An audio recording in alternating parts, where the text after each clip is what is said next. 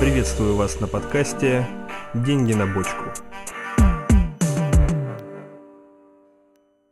Здравствуйте, друзья! С вами снова я, Ярослав Волошков, частный инвестор и автор-ведущий этого подкаста. Давайте начинать. В прошлых выпусках мы с вами рассуждали о том, зачем нужно инвестировать. Сегодня мы, в общем-то, продолжим эту тему, а также вплотную подойдем к вопросу практики инвестирования – к вопросу о том, как устроены инвестиции, что такое фондовый рынок, как сформулировать инвестиционную цель и тому подобное. Но для начала я бы хотел кратко пройтись по тем вопросам, которые я освещал в предыдущих выпусках, чтобы ответить на них более подробно для себя, прослушайте их еще раз полностью.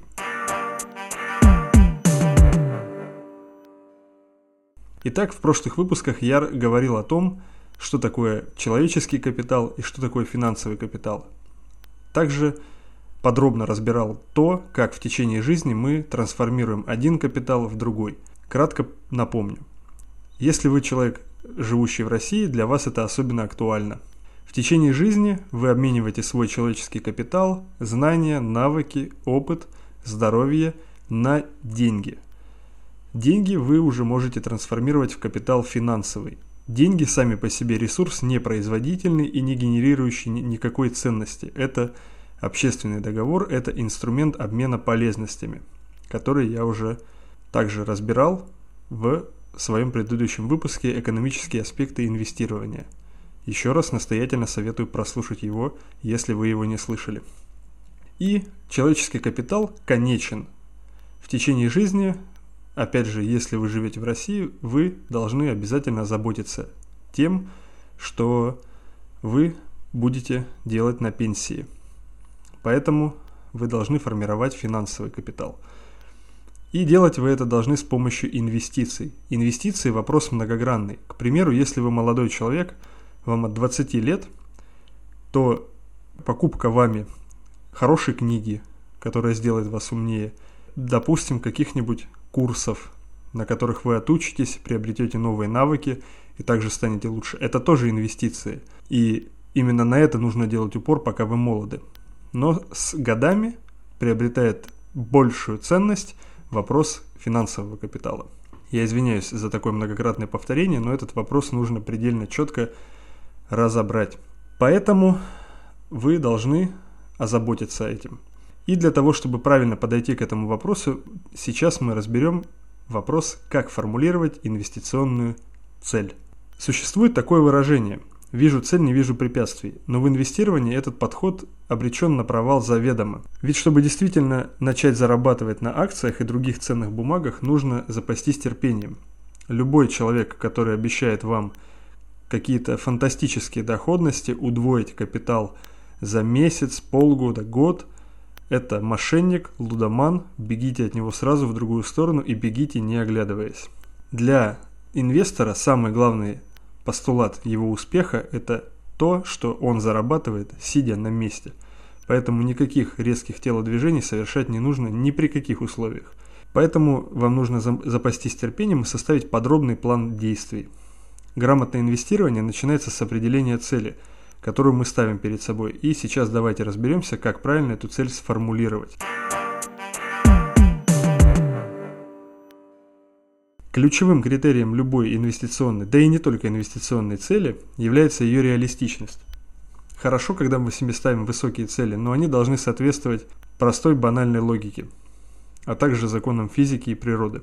Предположим, вы студент, который работает на полставки в какой-нибудь Яндекс Еде – вы не имеете другого дохода, и ваше основное – это учеба. Что, в общем-то, правильно. Пока вы молоды, учитесь. Но, предположим, если вы в такой ситуации ставите своей целью ежегодную покупку нового импортного автомобиля какой-нибудь престижной марки. Добиться этого результата вы сможете только с помощью случайности. Это банальное чудо, такое бывает, но на это полагаться не стоит. Шанс победы примерно такой же, как если вы купите лотерейный билет и станете миллионером. Поэтому формирование завышенных ожиданий – это самая частая ошибка, которую может допустить любой человек, который начинает инвестировать. Я думаю, все, кто занимается инвестициями в том или ином виде, сталкивались с такой ситуацией, когда какой-нибудь знакомый, может быть даже близкий человек спрашивает у вас, ну как, какая доходность, сколько ты заработал на своих инвестициях. Во-первых, вопрос сам по себе некорректный.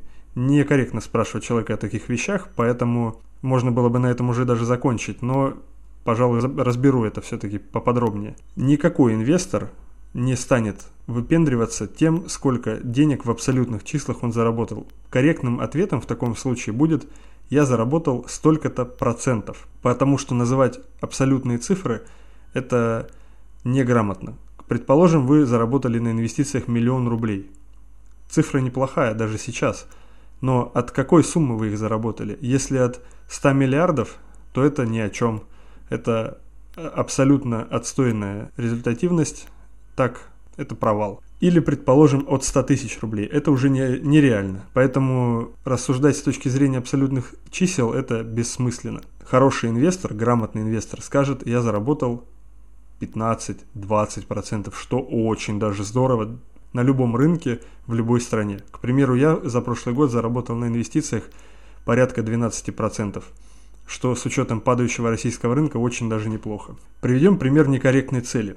Я хочу собрать денег на покупку квартиры в ближайшее время.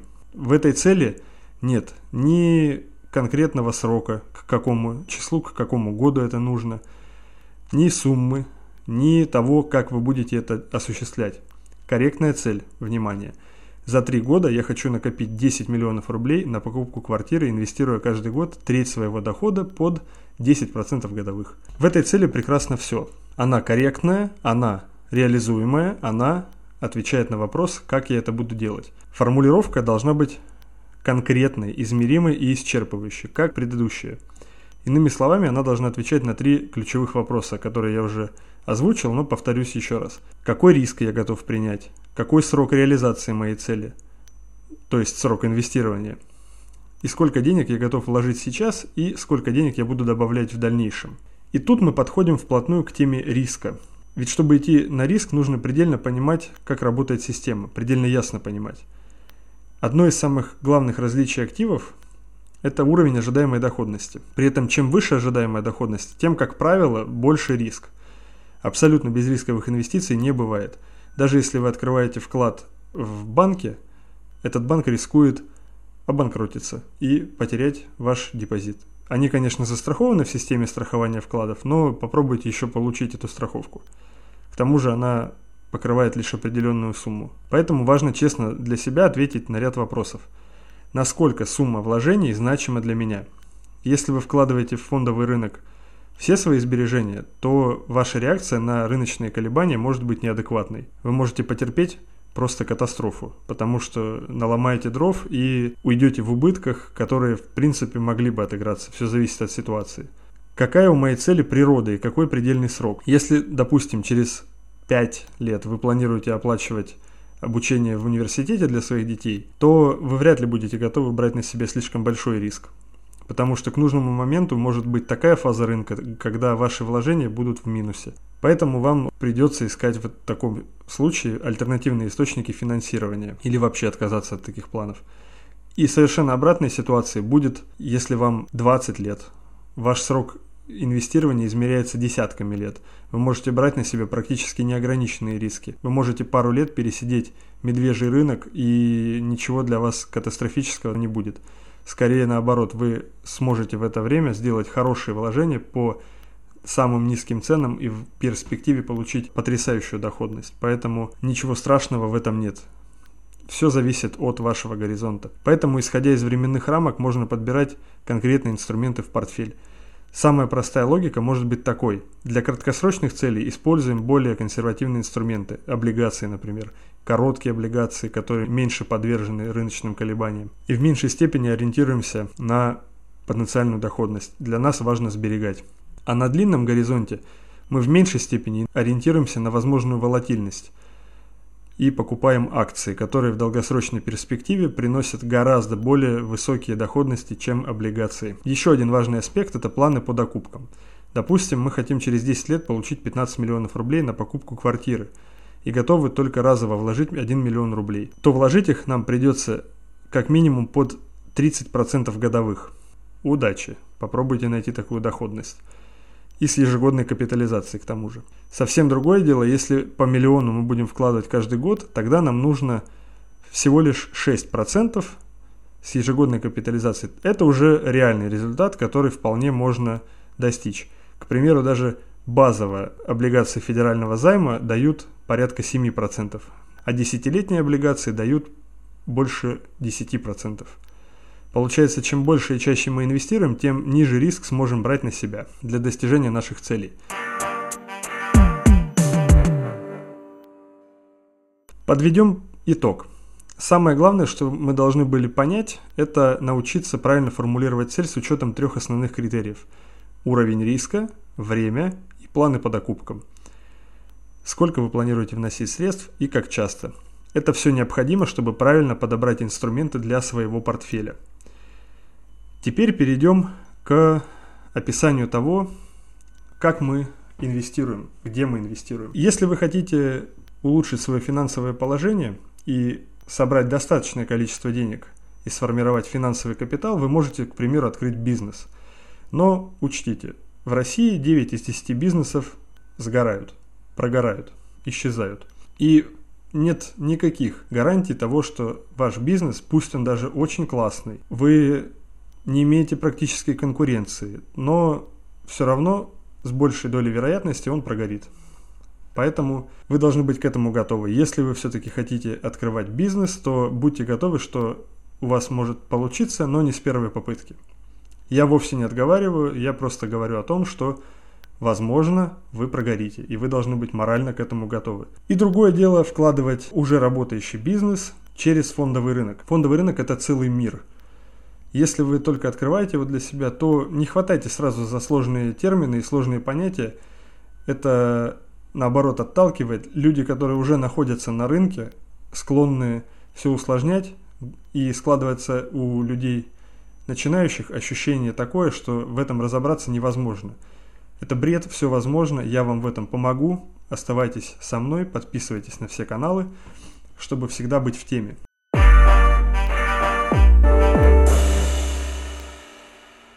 Давайте начнем с основ.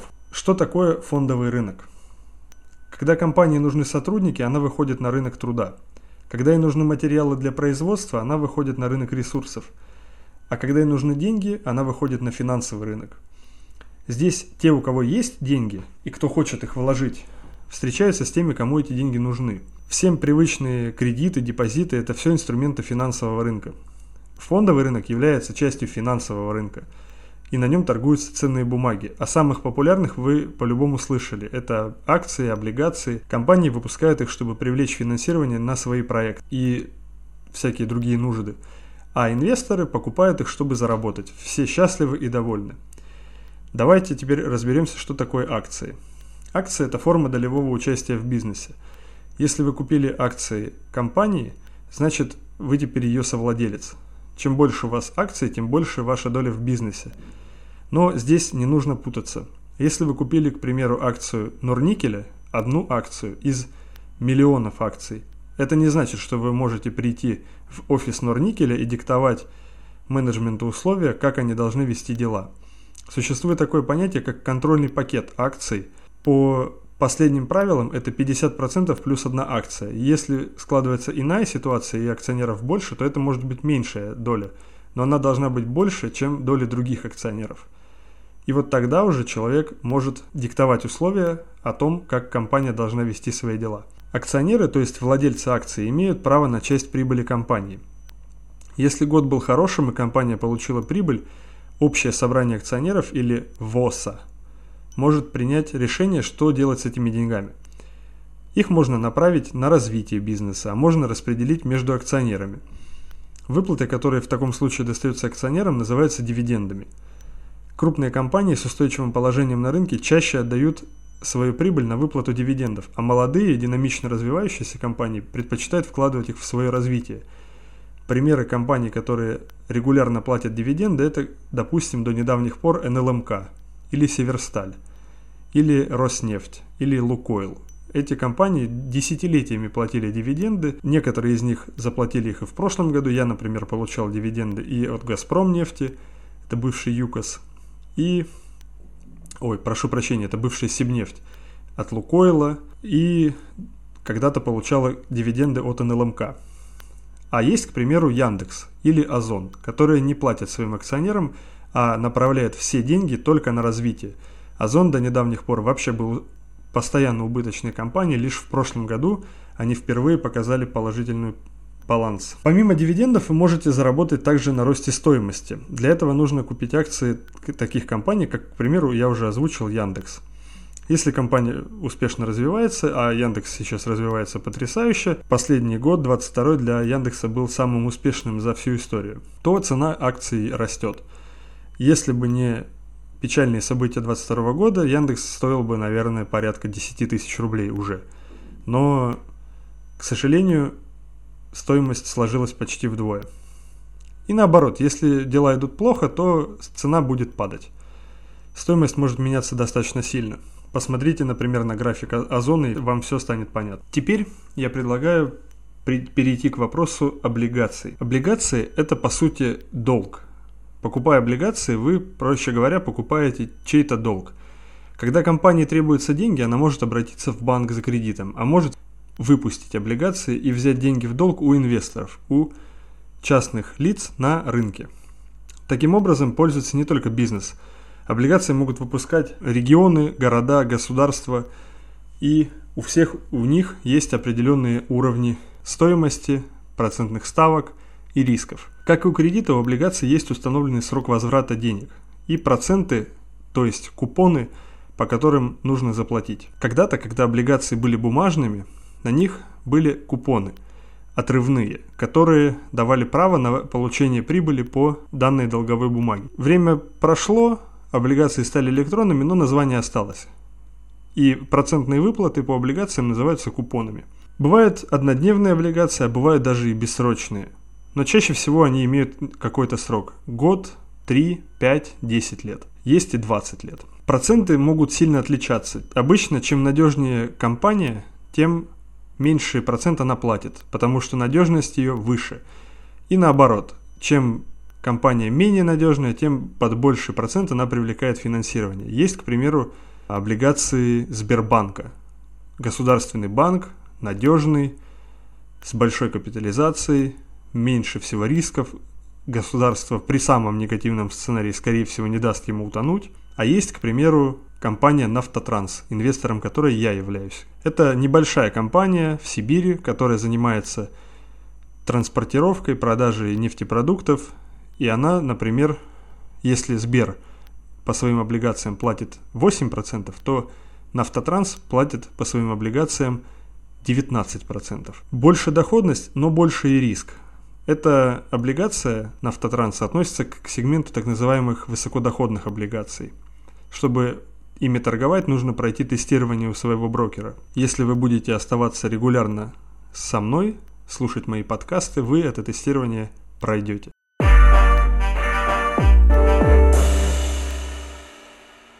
Если для компании, например, выпуск облигаций похож на получение кредита, то для инвестора облигации это по сути тот же депозит. Но есть и отличие. Доход инвестора по депозиту зависит только от капитализации процентов, то есть выплаты процентов. В случае же с облигациями инвестор может заработать и на стоимости самого долга, то есть на стоимости самой облигации. Если, к примеру, компания в период дюрации или обращения облигаций улучшается, становится более динамичной, растет в размерах, улучшается качество товара, улучшается корпоративное управление, то облигация может вырасти в цене кратно. Поэтому всегда стоит следить за новостями – потому что все это связано с конкретно вашими деньгами. Но, как правило, рост стоимости облигаций не такой ярко выраженный, как стоимость акций, поэтому облигация считается менее рискованным инструментом. Теперь быстро ответим на вопрос, что влияет на стоимость акций и облигаций – Было бы здорово, если бы можно было просто набрать облигации и акции разных известных компаний, спокойно сидеть считать свои доходы. Но не все так просто, к сожалению или к счастью. Даже если у компании громкое имя, это не значит, что покупка ее бумаг – хорошая идея. Я уже приводил пример с Норникелем, и многие, наверное, помнят историю, когда у них протекла цистерна. Так вот, тогда акции Норникеля достаточно сильно упали, потому что эта новость грозила Норникелю серьезными штрафами. Но, к сожалению или к счастью, дело обошлось. Узнаваемость бренда и качество продукции – это только часть успеха. Чтобы бизнес шел в гору, нужна эффективная финансовая модель, качество управленческих решений, демографическая ситуация в регионе, изменение регулирования. Все это и многое другое может и будет влиять на компанию или государство, или регион. К сожалению, оценить или учесть эти вещи не так просто, поэтому всегда нужно оставаться в курсе событий. Стоимость ценных бумаг с одной стороны определяется спросом и предложением, с другой стороны обстановкой вокруг эмитента – то есть того, кто выпустил акции или облигации. И инвесторы с обеих сторон, покупая и продавая бумаги, пытаются определить справедливую стоимость. Поэтому если дела идут хорошо, бумагу активно покупают, стоимость растет. И наоборот, если дела идут плохо, все стараются сразу быстро скидывать эти бумаги, и поэтому их стоимость может снижаться. Поэтому на рынке постоянно происходит движение, либо вверх, либо вниз, Бывают также боковики, так называемые, когда цена никак не изменяется, а просто двигается горизонтально на графике. Также на стоимость ценных бумаг влияют и внешние факторы. Порой может казаться, что ситуация настолько плохая, что просто катастрофа. Но, как правило, когда возникают кризисы, они всегда заканчиваются. Помните, друзья, об этом.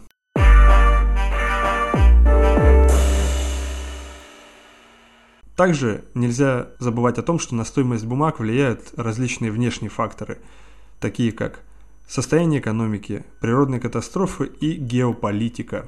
Когда происходят подобные ситуации, это называется кризисом. Все, что происходит негативного в экономике, это кризис. С начала 21 века произошло уже несколько кризисов.